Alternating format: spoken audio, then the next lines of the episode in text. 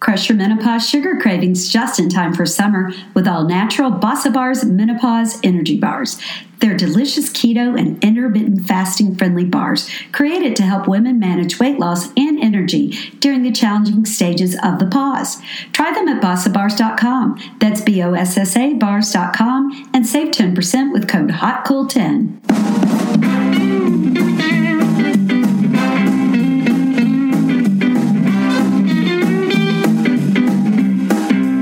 Welcome back to Hot Flashes and Cool Topics podcast, the voice for women in midlife and beyond. At Hot Flashes and Cool Topics, we talk about anything and everything to do with midlife. My name is Colleen. My name is Bridget. This has been a really emotionally charged week for many people. And we felt that this conversation with Bethany Corbin, our guest this week, was important to put on. Bethany is an attorney who works with femtech and healthcare innovation. And while we try to not get political on the show, we really do. This conversation revolves more around now that there are telehealth companies coming out, there are period trackers, there are menopause trackers. Is your information safe? Where is your information going when you input it into these apps?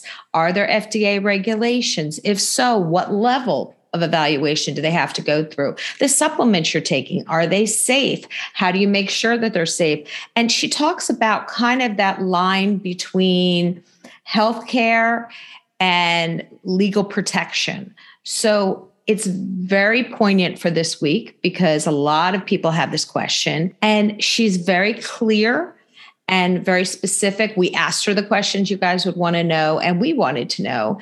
And it was a really great conversation. What do you think of it, Bridget? Oh, I, I learn, of course, every time we talk to our guest, I always learn so much, but things that maybe I didn't even consider, that I didn't think about when, you know, a lot of products are coming our way for midlife women, just women in general. A lot of products are coming our way. And in a way, we're grateful that we're being recognized, but we also have to be vigilant that we are taking care of ourselves, that we right. are looking at products and thinking about is this going to be harmful? Is there a way? Am I protected?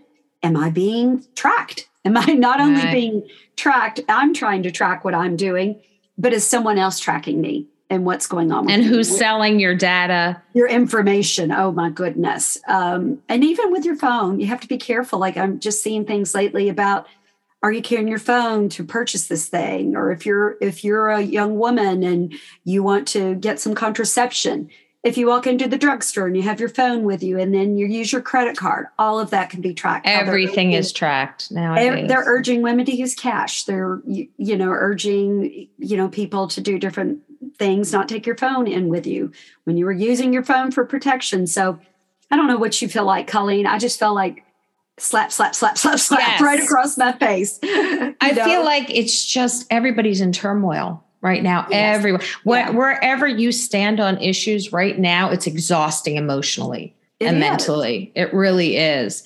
And I just think that this conversation is timely for what we're going through. And before we start the conversation, I just wanted to let people know that Bridget and I, I think we've mentioned before that we have an Instagram page and we're always posting things about midlife, we post things about a website. Um, we post things about our episodes, all that fun stuff. And we interact with the thousands of members that we have. But we got a lot of requests for fashion and beauty and menopause products and we kind of wanted to keep them separate from our Instagram page. So we've started a second page. So we would love for you guys to follow both pages, actually. The first page is Hot Flashes and Cool Topics, which you can just type right into Instagram.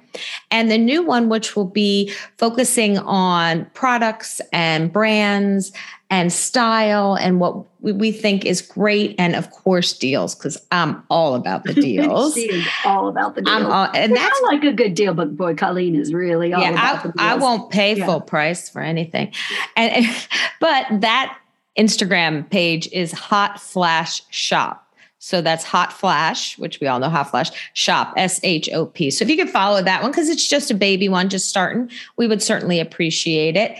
And again, listening to this podcast, if you enjoyed it, please consider writing a review on Apple Podcasts because reviews are great to get this out to more people. And right now, I think a lot of women have questions about is my information safe? What can I disclose? Where can I disclose it? And we went right to one of the sources to get that answer. Yeah. Yes. So enjoy the episode and we will talk to you after. Welcome back to Hot Flashes and Cool Topics. Today we have a really interesting conversation on women's healthcare. You know, Bridget and I are big proponents of the need to have women's healthcare 50 plus become more mainstream. So we're welcoming attorney Bethany Corbin. Welcome, Bethany, to the show. Hi, thank you so much for having me today. As someone who is in the femtech world, you're a femtech lawyer and you work with a lot of companies, startup companies, and companies that are already existing.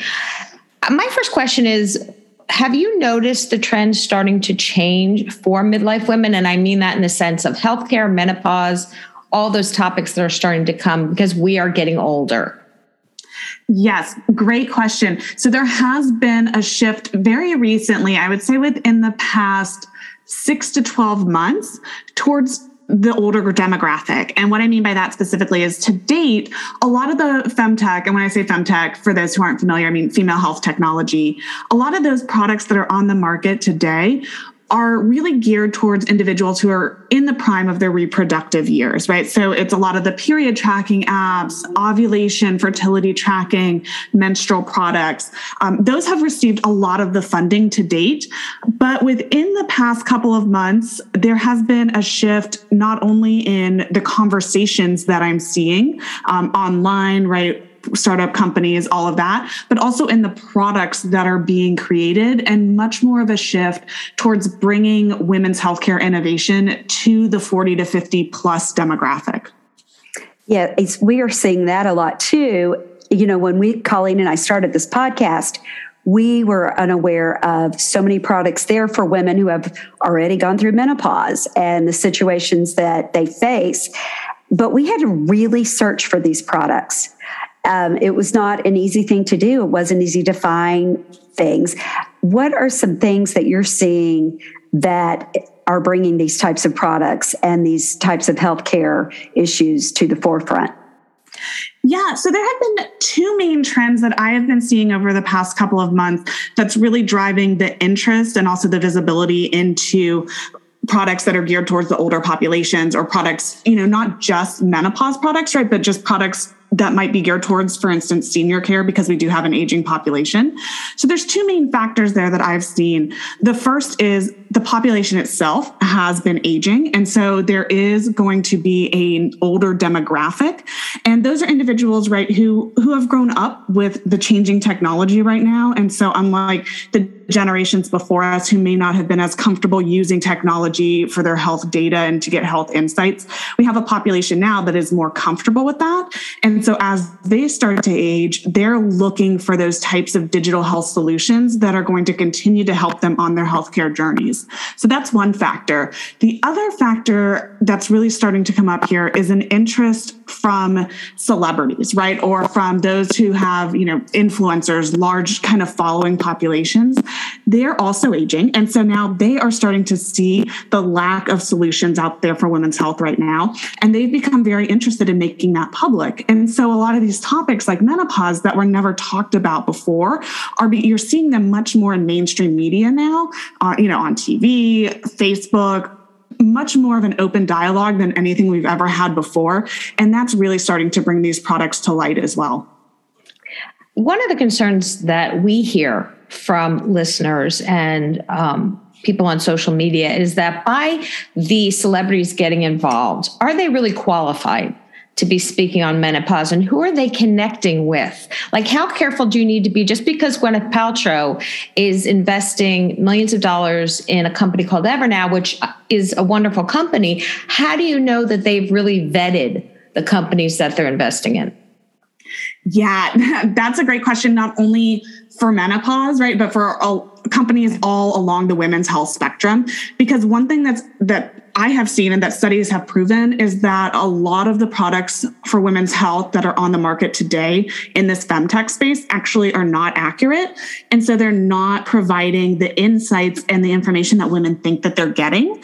Um, and, and we've seen that, for instance, like with period trackers, there have been studies that show, you know, that the accuracy rate for like an ovulation tracker might be the best ac- accuracy rate might be 21% accurate. And, you know, a substantial portion, like 95% of period tracking products on the market today have inaccuracies or they're using technology that has been scientifically proven to not be an accurate indicator of the types of health conditions that they're trying to monitor.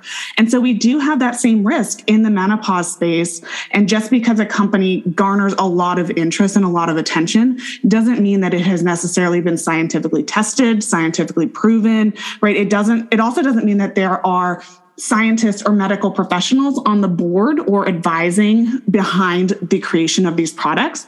There's actually a huge gap that I've seen in femtech products generally where the tech company is creating the product, but they're doing so without any type of OBGYN or medical oversight or influence. And so consumers don't really have a way to know that. And, you know, the burden is really on them to try to investigate these products. So back to your specific question, I would not take a celebrity's endorsement as uh, you know an indication that yes this product has been tested it works right it's scientifically proven I would look at the methodologies that the company and the products are using um, and just kind of you know seeing if those seem like they are scientifically valid, seeing if there have been any studies or clinical testing or trials done on those products, and then also talking, you know, to healthcare providers, seeing if they think that that's a reliable method before just taking a celebrity's word on that. Hmm. How can they get away with doing that? That is that's a question of mine. It, it, confuses a lot of people, right? Because you would think that any type of healthcare product being put on the market should have some level of oversight.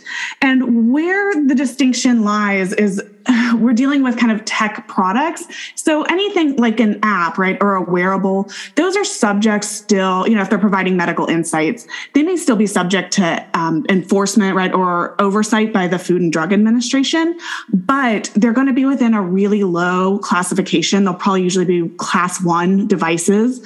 And so a lot of times they're subject to enforcement discretion by the FDA, which really means that they're not getting that type of oversight that's going to make sure that they're clinically accurate accurate. And so as a result, right, they're not subject to having to go through those clinical trials or those, you know, studies and proof that they are going to be safe and effective and, and accurate. Uh, the other problem too is that a lot of times the apps and the wearables out there fall within a regulatory gray space when it comes to data protection as well. So, a lot of consumers don't realize, but the Health Insurance Portability and Accountability Act, which is known as HIPAA, and that's really the federal framework for protection of health data privacy, it's actually not going to apply to most of those femtech apps and wearables that are out there today. So you could give that same health information to your doctor who's billing insurance, and they would be a covered entity under HIPAA and have to protect your data in accordance with those federal laws. But if you take that same exact data, you give it to a femtech company who is not subject to HIPAA, those same protections don't apply. Oh, so that's why we were seeing a lot of things about, uh, especially, and I know typically hot flashes and cool topics doesn't get political, but this might get a little political. But with the recent Supreme Court leakage that came out about abortion, a lot of things came out saying, don't use your period tracker or don't use, you know, that tracker because then people could find out if you're not having a period, if you're pregnant. Is that, you know, is that another thing that comes into play that could be a scary situation? Exactly. And it's interesting, right? Because these data practices for these types of femtech companies have been going on for a long time. And this isn't to say, right, that fem- a lot of femtech companies don't have really robust data practices, right? Protection, security of data. There are some really great companies out there. There's also femtech products, right, who, because of their nature, right, maybe they're a drug or maybe they're a more, you know, like an implantable device or something like that, that would have much heavier FDA regulatory scrutiny scrutiny. But for those, you know, very popular you know tracking apps health and wellness apps wearables those types of things that fall in that regulatory gray space um, it's it's scary. And those data practices have been around right? It's it's not new but it's something that is now getting a lot of attention due to the potential reversal of roe versus wade. And and that is an absolute possibility right? Um, there are several ways in which a law enforcement officer could get data from one of those femtech applications and then use that data to prosecute the woman for an illegal abortion, right, or intent to commit an abortion. Um, and a lot of it comes down to the fact that this data that you're providing to these femtech apps, not just the period tracking ones, but you know, menopause ones, all of those, oftentimes in their privacy policies, they will allow for the downstream sale or disclosure of that data. And you as a consumer, right, you can read all the privacy policies you want for, for that application, but oftentimes your choice is yes, you accept, right? Or no, you're not going to use the app and get the insights. So it's not a real meaningful choice. And so as a result, you are oftentimes consenting to the downstream sale of your data. What then happens, right, is that data can go to data brokers. It can go to sites like Facebook that can target you with targeted advertisements. Those data brokers, right, can compile the data and sell it. And they can sell it to anybody, right? Like you could go and, and buy some data from a data broker for a, a fixed fee. And that's really interesting because law enforcement officers have the ability to go to data brokers and buy data that they wouldn't otherwise be able to get without a subpoena. So there is a lot of concern there. There's also concern because privacy policies for these apps do typically allow law enforcement officers um, to ask for that data, and the app has you know, typically a provision in that policy that will allow it to disclose the data to a law enforcement officer or upon receipt of a subpoena. So the practices, uh, you know, privacy practices of a lot of these companies are finally starting to come into play. But it's interesting because the only the only way this is getting attention right now is, is with kind of the period tracking and the younger women's health apps, even though these same considerations apply to the older demographic apps that are out there today. So there are so many things to unpack from what you just dis- were, were saying. Just so I can start with the understanding, if our if a listener sees something that is a menopause product or a midlife product or something for anxiety and depression, whatever the case may be, and it says FDA approved or FDA cleared, that does not necessarily mean it has gone through the stringent standards of of clinical trials and things like that. Is that correct?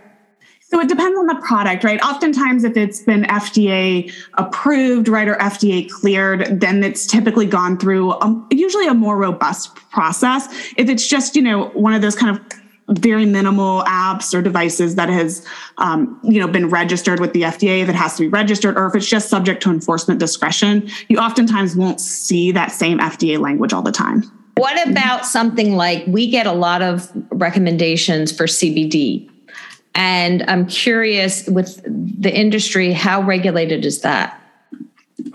Yeah, so CBD is a, is interesting, right?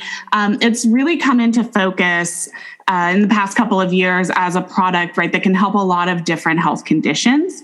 And so this, the FDA does have guidelines around the regulation of CBD, um, and it recognizes, right, that they can offer some significant benefits to the population, but also that there are companies out there that are marketing CBD products in ways that actually violate the Federal Food, Drug, and Cosmetic Act, um, and, and that can actually put the health and safety of consumers at risk.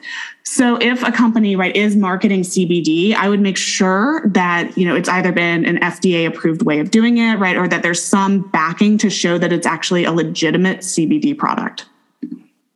Is is it the cost that's involved? Is that why a lot of companies don't seek this kind of approval or FDA approval? The cost and the time consumption involved. Um, why do they not do this? Yeah, it's it's interesting. Um, part of the reason they don't do it right is that certain products right can be sold without FDA approval. It's hard to also catch individuals who market products, you know, outside of the FDA regulatory process.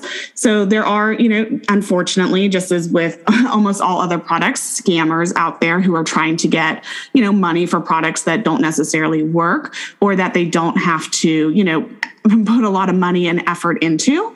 Um, and so you can get, you know, FDA may send warning letters, you know, to, um, you know, if there's products out there that might be marketing unapproved new drugs that contain CBD, that kind of stuff, the FDA, you know, will issue warning letters and go after them as well. Um, and I think right now, I can't remember, there, there's very limited regulation of, of CBD in terms of like FDA approval of it. So that there's, I think, like one or two products that the FDA has approved with CBD, um, but it's really illegal to market CBD by adding it to a food, right, or labeling as, as a dietary supplement. So there's just a lot of considerations that have to be taken into account when we talk about CBD and the products that are out there to make sure that they're legitimate. When there are products, and we see many of them right now for sale on things for menopause, like you know, get rid of your hot flashes or take this supplement and you'll sleep better. Very few of them, if any, say FDA cleared or FDA approved. Do they have to go through that process or is it completely voluntary? Yeah, so it depends on the product as to you know what portion of the FDA regulatory process is or is not required. You know, like there's an entirely different process for the regulation of supplements, right, than drugs or medical devices. So there are, and, and it's very interesting too, right? Because what you are or are not allowed to say about your product still has to fall within advertising guidelines and restrictions. So, you know, the FDA regulates dietary supplements. And so those have to comply with the FDA's supplement rules. And there's limits on what they can or can't say about that product, right? So they, you know, if they're trying to make health claims about what the product does, right? Like the supplement eliminates hot flashes, right? things like that they may not be able to say unless they've actually undergone scientific testing and have scientific data to support those claims.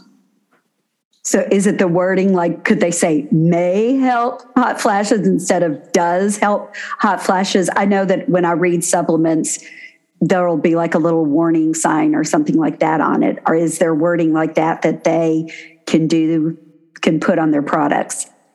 Yeah, exactly. Um, the FDA has some pretty robust guidelines on what can or can't be said for those types of supplements. Um, and so, right, they can, you know, if they're trying to make those health claims, those are a bit different, right, than just trying to, you know, making a, a, much more generalized statement about what that product could or could not do, you know, may help with this. That's definitely a way, you know, to, to kind of walk that back a bit. It's also important to make sure that any of those products with their claims are not being false or misleading to consumers um, because while the FDA does regulate the substance of what you could say for, you know, a supplement or advertisement, the FTC, Federal Trade Commission, also regulates advertisements from the general perspective of unfair and deceptive practices to consumers. So if you market something that even though is factually correct as written, right, if it's going to have an effect on a consumer that could cause them to misinterpret that, you know, or anything like that, then you also kind of risk getting in trouble with the FTC. So it's a very fine line to walk there. And you do see companies regularly getting in trouble for their advertising practices. For women, of our demographic that are looking at all these products and saying, is there a certain keyword I should look for to show that it is a legitimate product for me to try? Or are there words in the advertising that I should avoid? Do you have any suggestions for that? Yeah, it's it's difficult. It's, I know right? it's complicated. I, know because versus may versus shall, and it's all in the language. But are there any red flags that say mm, they're making you know assessments that they cannot actually satisfy or uh, you know have test you know proven tested? Yeah, and, and you know what what always bothers me about this is that a lot of times the burden is placed on the consumer to have to do that research, right, and find that information out. So if you're looking for a credible supplement, oftentimes those are going to have some type of, you know, peer reviewed scientific literature that's supporting their safety or their effectiveness. Um, and it, you know, the dosages that they're recommended will have some scientific backing. Um, and you'll you'll typically see those in studies. Um, you know, if you kind of go in and you search on Google, right, to make sure that there's something backing that. Um, you know, it's just it's so hard to know otherwise because the language that these companies are allowed to use is pretty broad. Um, and what one company uses to say something could be slightly different and give you a little more comfort than what another company producing that exact same product uses. And it doesn't necessarily mean that one is right over the other. It just you know means that they have different advertising or marketing organizations right that they're trying to make it sound a certain way. Um, so you know with that that in mind you know i would be careful of what supplements you do choose to use if you haven't talked with your provider about them right or a nutritionist to see kind of what brands that they recommend. They are typically very knowledgeable right about what is safe out there because you also don't want to get in a situation where you're taking something that's unsafe. And, and that has happened, right? Where these supplements have caused downstream negative health impacts to individuals who take them. And they had no idea, right? They thought they were taking something healthy and it, for instance, had a negative impact on your liver, which you found out five years later. Um, so that can, that can be difficult. Um, and then, you know, so definitely talking to your provider, I would think is, is very helpful. And also just kind of seeing what the general atmosphere is around that product online. So sometimes you'll see reports where people have said, you know, this this caused me really harmful effects, and you'll see that kind of in blogs, right, comments, online communities, um, that kind of stuff as well can be helpful to just see if that's even a, a legitimate product that you should be working with. Um, and the other thing too right is uh, you know you can always call the manufacturer and ask what published studies they have to back up their claims. Um, you know and i would also just make sure right sometimes you'll see a product claiming right that it's like a cure or it's you know all natural or has like a money back guarantee. Um, i would be careful if you see any types of products out there that just sound too good to be true because they likely are Mm-hmm. And then, and then one other thing too um, is if you have certain brands that you're using, um, like NSF International, right, US Pharmacopoeia, if they have those types of labels on them, um, those actually verify that the product contains the ingredients that the label says. So that can be another indicator, right? Do they have one of those kind of stamps of approval? Can you repeat those two titles for the listeners so they know We'll yeah, there's a couple of them. Um, so NSF International, US Pharmacopoeia. Um, I think another one is Underwriters Laboratory or Consumer Consumer Lab Seal. Those are a couple of the ones out there that just actually have undertaken that kind of extra step of verification of what's in their product. Okay, because I was going to ask about that. And you were saying Google, you know, if you want to Google, but I love the fact that you could call that company, look up and call that company themselves and ask them what research has been done. Exactly. Yeah. Sometimes Google will have it, right? Sometimes they won't. What you'll also find sometimes too is that when you contact the manufacturer directly, they might they might be a little cagey, right? They might yeah. say, um, you know what, this this particular ingredient in our product has scientific studies that support it. Okay, that's that's great. But what about all these other ingredients in your products? Um, have those been tested, right? Have those been scientifically proven that they're not going to be harmful to you? So, you know, sometimes you just have to dig a little deeper into the information that they give you because they might be saying this one tiny component of their supplement has scientific studies, but not their entire supplement, not their entire product. That's so important for our listeners to know because we, you know, we hear all the time, well, I don't know if this, if I can take this, is there something contraindicated to medication I'm already taking? And it's so important, like you said, to talk to your healthcare provider to make sure that it's safe for your individual, you know, situation. If I could exactly. shift if I yeah, that's absolutely right because your medications that you're already on, some of those might not be able to be taken with certain supplements, or they have to be taken certain like four hours apart, right? Or you're going right. to affect the absorption of certain pills that you take. So I would I would not recommend just kind of buying a supplement off the shelf without talking to your healthcare provider first. Right, and and if we could shift a little bit to the female aspect of the tech industry, you know we hear a lot from people saying there are 4,000 different little blue pills for Viagra, but there's none for women. There's, you know, like, why is it that the female industry seems to be so much slower in getting out there to society? Yeah, yeah, great question. So the femtech industry was first coined only in 2016. So that is very recent, um, right? This kind of stems from a couple of different problems. The first is that women's health really was not a priority for centuries. Um, in the US, right, women weren't even allowed to participate in clinical trials until around 1993. So the data that we have on how drugs and diseases impact women, that starts pretty much around 1993 not the same level of data that we have on men and you know kind of how diseases impact males and their physiology so what we have historically seen throughout the decades is that men's health, right, their diagnoses, their symptoms, et cetera, are really applied to women on a one size fits all basis. And as we've started to include women in clinical trials, we see that that's not true, right? Um, a lot of times, for instance, heart attacks, right, can present with different symptoms for women than men, and women are oftentimes ignored, right, sent home. There are studies that show that it takes women, I can't remember if it's, you know, seven to 10 times longer to get the care that they need because their symptoms are different or because their pain is discounted. And a lot of that just stems back to the fact that women have been historically excluded from modern medicine. So, as a result of that, we have seen over the, the last couple of years a real push from women who want to understand their bodies, right? They want to know, and they're starting to demand more personalized medical interventions for them. And that is new and that is wonderful. And that is kind of the, the background that spurred the creation of the femtech industry in the first place.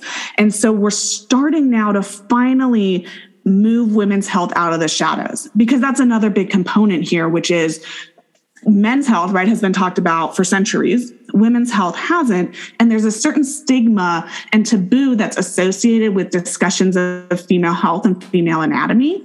And so oftentimes right conversations about menopause or menstruation or fertility weren't public conversations right? They were conversations that you had to have in private behind closed doors if you even had them at all um, and so because of that, a lot of women today don't feel comfortable talking about their bodies, don't feel comfortable even talking about their symptoms with doctors who are right trained to help them improve their health and their wellness.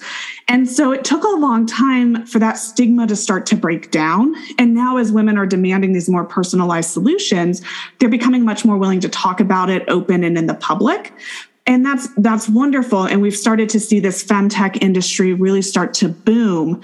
The problem is society as a whole still hasn't changed you know to the extent that we need it to to make these impacts on women's health.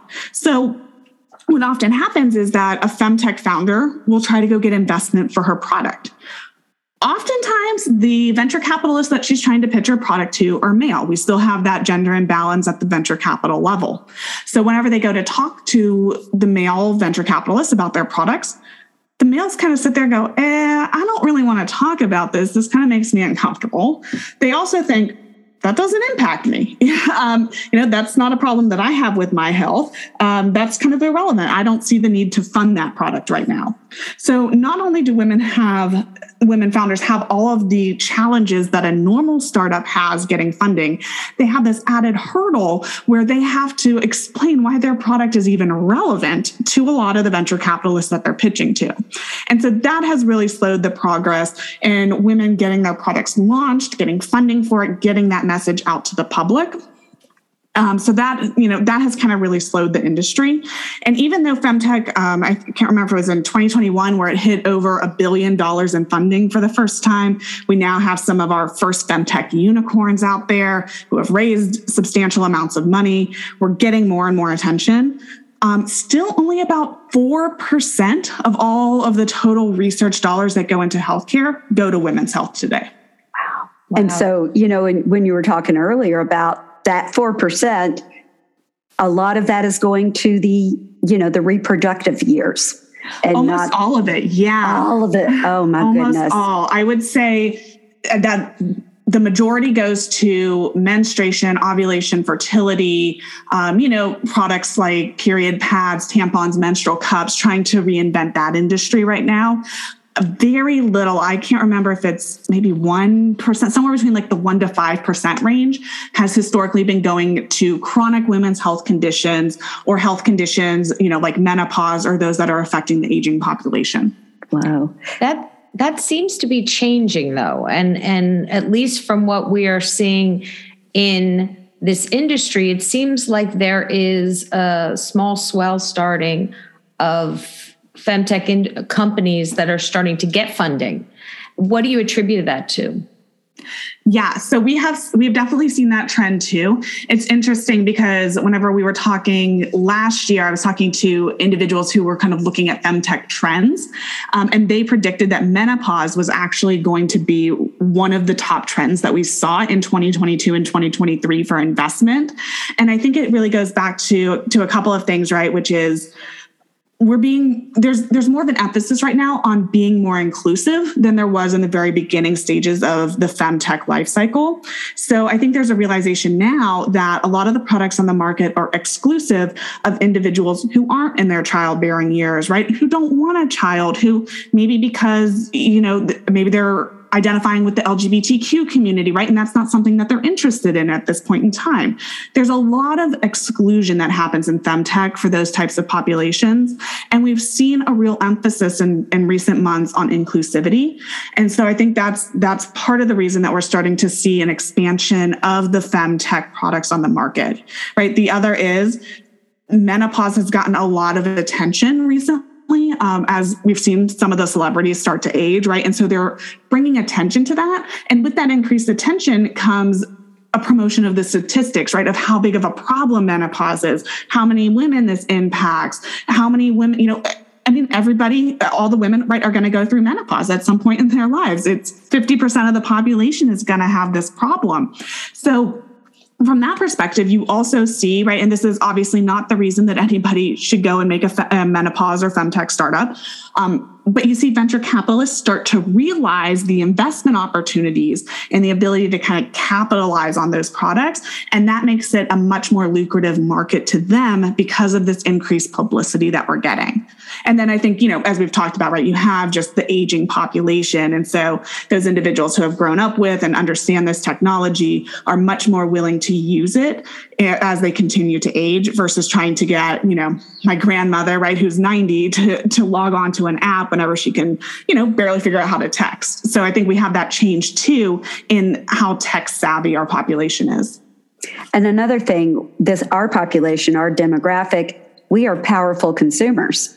Yes. If, you know, they need to look at who's spending the money who what what age group is spending the money can afford to spend the money and like colleen says not the younger group that's using our credit cards to pay for it.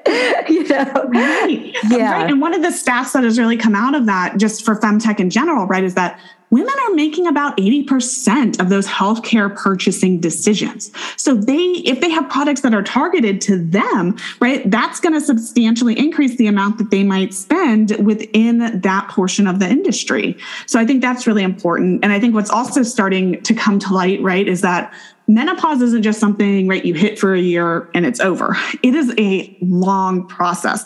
So we're right part of the rationale around targeting fertility right and period tracking is because of how many years right you're kind of in that phase you're also in that menopause phase for a substantial number of years. And sometimes it's, you know, a 10 to 20 year journey that starts with perimenopause, right? And then you have constantly changing symptoms. Then you have menopause, postmenopause. And so there's a lot of opportunity for solutions in that long time frame.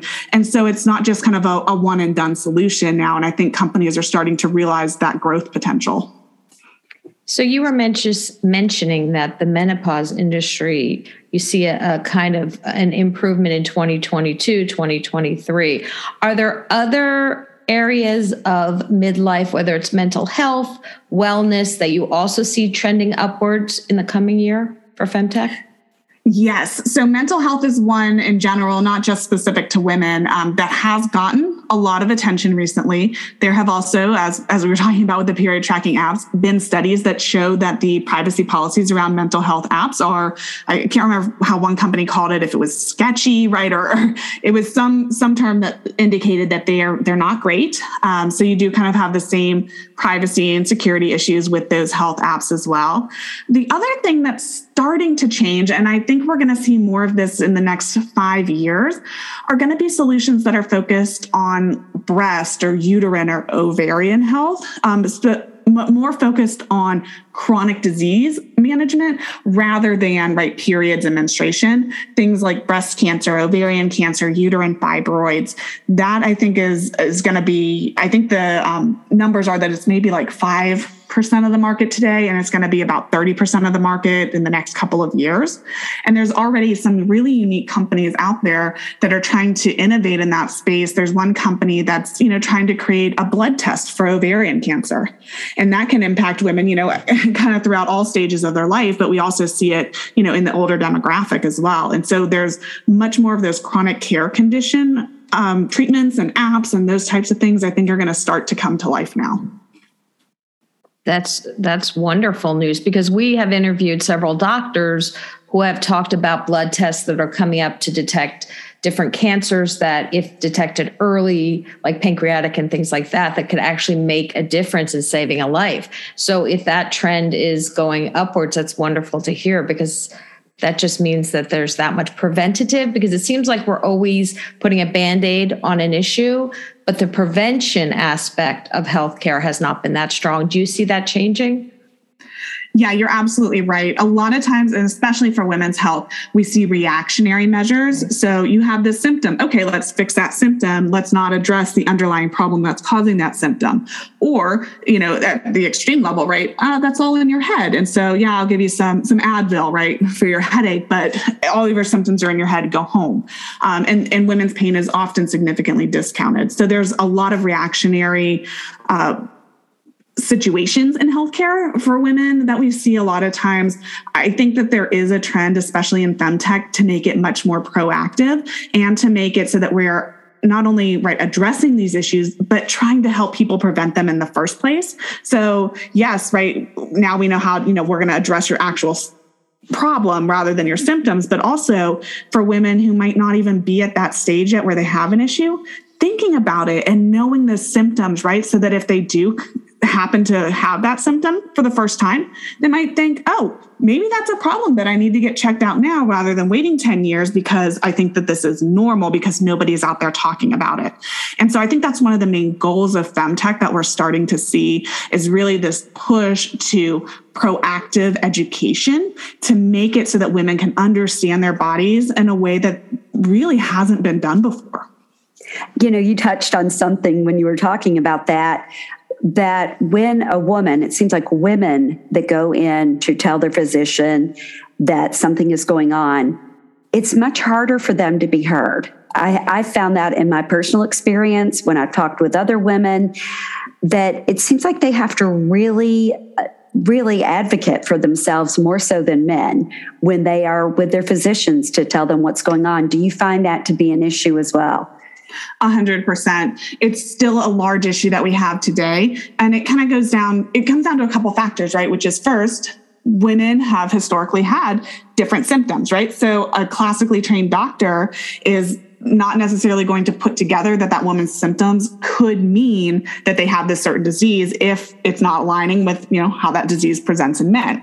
And so i see a lot of times that women are getting dismissed by their doctors and or they're getting told oh you know what? It's likely this. Go home and monitor it for six months right? And it turns out and i've had friends and, and, acquaintances that have had this happen, right? Where it's cancer or it's something that is life altering that could have you know had an impact if they had started treatment earlier.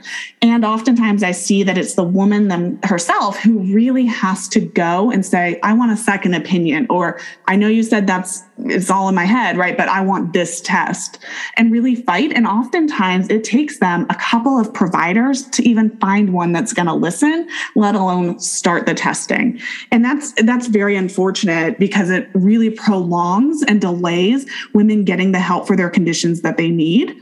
And it also reinforces to them, in my opinion, that their healthcare isn't as important you know, as men's healthcare or other individuals' healthcare out there, because we're saying we don't believe you, right? We think it's in your head. We don't know that you know your body well enough to think that, you know, to actually have something that's going on or going wrong.